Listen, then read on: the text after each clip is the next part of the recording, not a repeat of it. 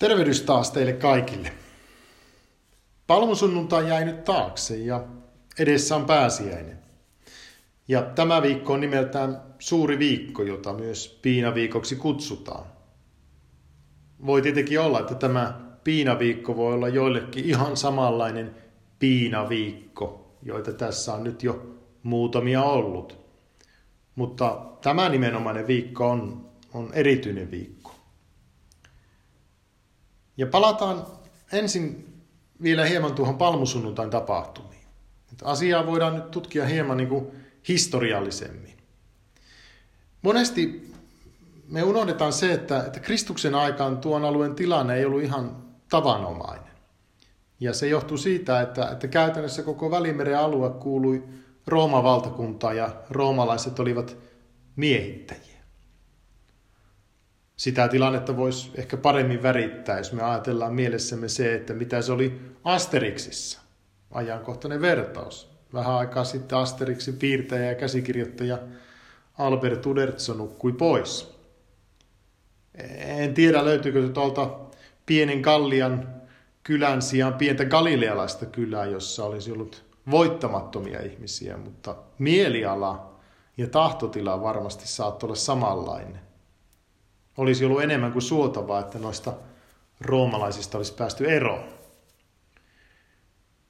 Kun Kristus toimi ihmisten keskuudessa ja teki paljon ihmeitä, niin hän usein, usein välittömästi sen jälkeen, kun oli jonkun parantanut, niin, niin hän, hän niin kuin sanoi, että siitä ei saa kertoa sitten kenellekään. Ja mikä siihen oli se syy, että, että, että Kristus niin kielsi kertomasta? Ja se johtuu, johtuu siitä, että, että monet ihmiset odotti Messiasta.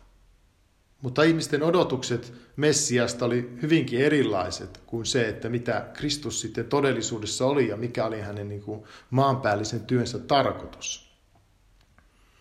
Ja, ja koska nuo ihmisten odotukset ja käsitykset sitten Messiasta oli niin erilaiset, niin oli parempi, ettei ei heti alkuunsa heitetty niin kuin vettä myllyyn tarpeettomasti.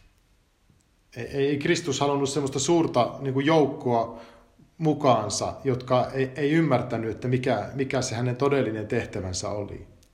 Ei, ei hän tullut niin kuin maan päälle järjestääkseen suurta kapinaliikettä roomalaisia vastaan. Että hän ei tullut vapauttamaan ihmisiä roomalaisten vallasta, vaan synnin ja kuoleman vallasta.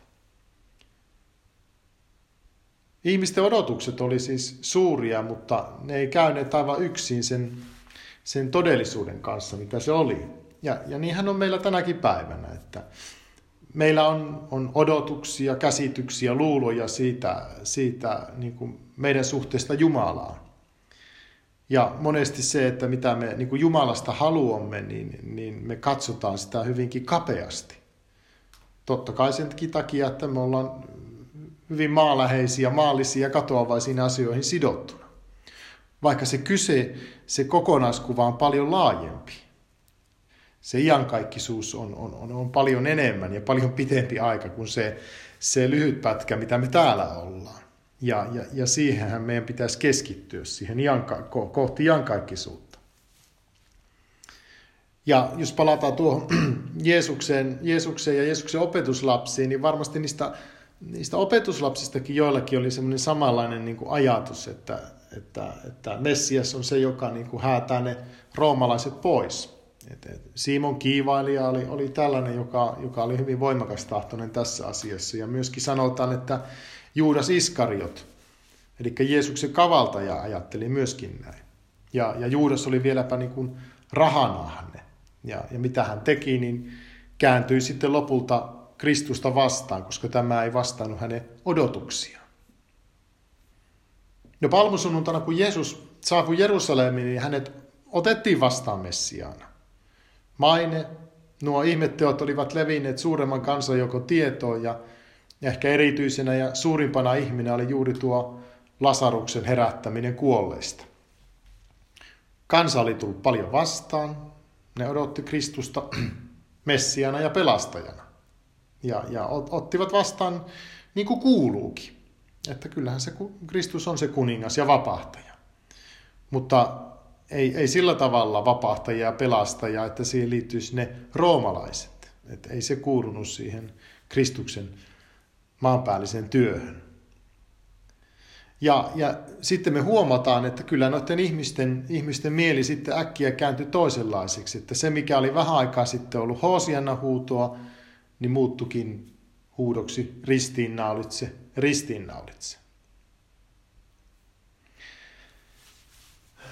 Monet niin kuin erimielisyydet ja, ja, ja ylipäätään kun tulee tämmöisiä vastakkainasetteluja ihmisten kesken, niin ne syntyy siitä, että me, me, me niin kuin näemme asiat pelkästään omista lähtökohdistamme. Ja, ja me niin kuin odotamme toisten toimivan niin kuin siten, niin kuin me haluamme heidän toimivan. Ja, ja, ja samalla tavalla saatetaan ajatella, että me haluamme Jumalankin toimivan juuri niin kuin, niin kuin me halutaan. Ja, ja sitten siitä niin kuin jatkuu sellainen niin kuin ajattelumaailma, että, että ei pelkästään, että me halutaan, että joku toimii tietyllä tavalla, vaan me, me, me ruvetaan niin kuin kuvittelemaan, että, että se toinenkin ihminen tai Jumala tietää, että, että mitä minä häneltä odotan ja haluan. Että sen toisen pitää olla vähän niin kuin ajatusten lukija on. No eihän se sitä tietenkään ole. Ja siinä me sitten ollaan, istutaan, odotetaan harmistuneena, kun ei se toinen teekään mitään. Ei tee sitä, mitä niin kuin sen pitäisi meidän mielestämme tehdä. Me petytään, me katkeroidutaan ja, ja sitten kun me tarpeeksi pitkään, pitkään ollaan siinä katkerassa tilassa oltu, niin sitten me kyllä tehdään jotain, mutta yleensä asioita, jotka pahentaa niitä vaan entisestään. Ja niin kävi varmaan Juudaksellekin. Hän odotti hyvin eri asioita, katkeroitu. Siinä raha-ahneudessa päätyi sitten myöskin semmoisen tilaan, josta ei ollut niin paluta takaisin. Se on se, mikä oli se Juudaksen kohtalo sitten. Mutta me ihmiset, me myöskin halutaan tehdä asioita enemmistön mukaan. Niin oli, oli helppo niin hurrata palmusunnuntaina Jerusalemissa, kun Jeesus saapui kaupunkiin. Ja nämä yhtä helppo oli sitten huutaa ristiinnaulitse, ristiinnaulitse vähän myöhemmin. Eli enemmistön mukana on, on, on helppo ajelehtiä. Ja, ja siinä on semmoinenkin hulluus, että, että siinä tilanteessa heitetään niin sanotusti aivot narikkaan. Mennään vaan sen virran mukana. Ja tosiaankin, kyllä se varmaan paikkansa pitää, että joukossa tyhmyys tiivistyy. Oli varmaan Pilatuksen palatsin pihalla niitä ihmisiä paljonkin, jotka pohjimmiltaan tiesi, että, että Jeesus on syytön. Mutta siitä huolimatta huudettiin se kuoleman tuomio. No mennään tähän päivään. Kerron yhden esimerkin tästä, että mikä meidän taipumus on, on niin mennä enemmistön mukaan. Ja, ja, ja tämä on sellainen esimerkki, minkä mä, siitä mä oon kirjoittanut useampaakin otteeseen ja puhunut eri tilanteissa, mutta se on vaan niin osuva, että, että kerron sen teille nyt tässä taas nyt. Eli kyse liittyy on niin semmoista eräästä niin asuinalueen kotitalouksen sähkönkulutukseen liittyneestä tutkimuksesta. Tämä tapahtui tuolla Amerikoissa. Ja sitä asukkaiden sähkökulutusta seurattiin tietyn aikaa ja, ja sitten niille ihmisille lähetettiin kirjeet kotiin, jossa kerrottiin, että, että kulutetaanko heillä niin kuin enemmän, mitä keskimäärin ihmiset kuluttaa, vai kuuluuko hän siihen niin kuin keskikaste, joka kuluttaa, kuluttaa nyt sen keskiarvon verran, mitä suurin osa ihmistä tekee, vai, vai, vai onko sitten sille, että kuluttaa niin kuin vähemmän. No, se tutkimus ei päättynyt siihen, vaan, vaan, vaan kun nämä kirjeet oli lähetetty ihmisille, niin sitten edelleen seurattiin, että no, että, että miten nämä ihmiset alkaa käyttäytymään, kun heille kerrotaan, että miten heidän niin kuin, oma kulutus niin kuin, on suhteessa siihen, mitä muut tekee. Ja ne, jotka oli kuluttanut enemmän, niin he alkoivat tosissaankin vähentämään sitä kulutusta. Ja ne, ketkä kuuluu siihen suureen, suureen joukkoon, siihen, mikä nyt siinä keskiarvon mukaan kulutti, niin eihän ne sitten tietenkään tehnyt oikeastaan mitään suuntaan aika toiseen. Mutta sitten se mielenkiintoinen tulos. Eli ne, jotka oli vähemmän kuluttanut, niin alkoikin kuluttaa enemmän. Ja se kuulostaa ihan oudolta, että et, et, et, miksi ihmiset tekis niin. Et kuluttivat enemmän sähköä ja siis kuluttivat enemmän rahaa, haaskasivat enemmän rahaa, eikä vaan rahaa, vaan tietysti kun sähkön tuotannossa tarvitaan luonnonvaroja, niin niitäkin. Vai siitä syystä, että, että suurin osa muistakin ihmisistä tekee niin. Eli ei ihminen läheskään aina ajattele asioita niin kuin järjellä, vaan, vaan hän toimii niin kuin tämmöisen niin kuin magneetin tavoin, joka, joka vetää sinne päin, missä niin kuin suuri joukko ihmisiä toimii samalla tavoin. Ja, ja tämä on vähän ristiriitaista, koska tässä me huomattiin, että, että yhtä aikaa ihminen niin kuin seuraa omia mielihalujaan ja odottaa, että muutkin toimii samalla tavoin ja toteuttaa meidän toiveitamme. Aivan niin kuin ne ihmiset odotti, että nyt se Messias tarttuu miekkaan, aloittaa kansannousu ja häätää roomalaiset pois. Mutta sitten samanaikaisesti ihmiset niin kuin, niin kuin alintajuntaisesti tekee myös niin, että he seuraa sitä, että miten valtaosa ihmisistä näyttää tekevän. Vaikka, vaikka siinä olisi ihan selkeä ristiriita, että ei siinä ole järkeä. Jeesuksella olisi ollut hyvät edellytykset toimia silleen, silleen niin kuin kunnon populistin tavoin.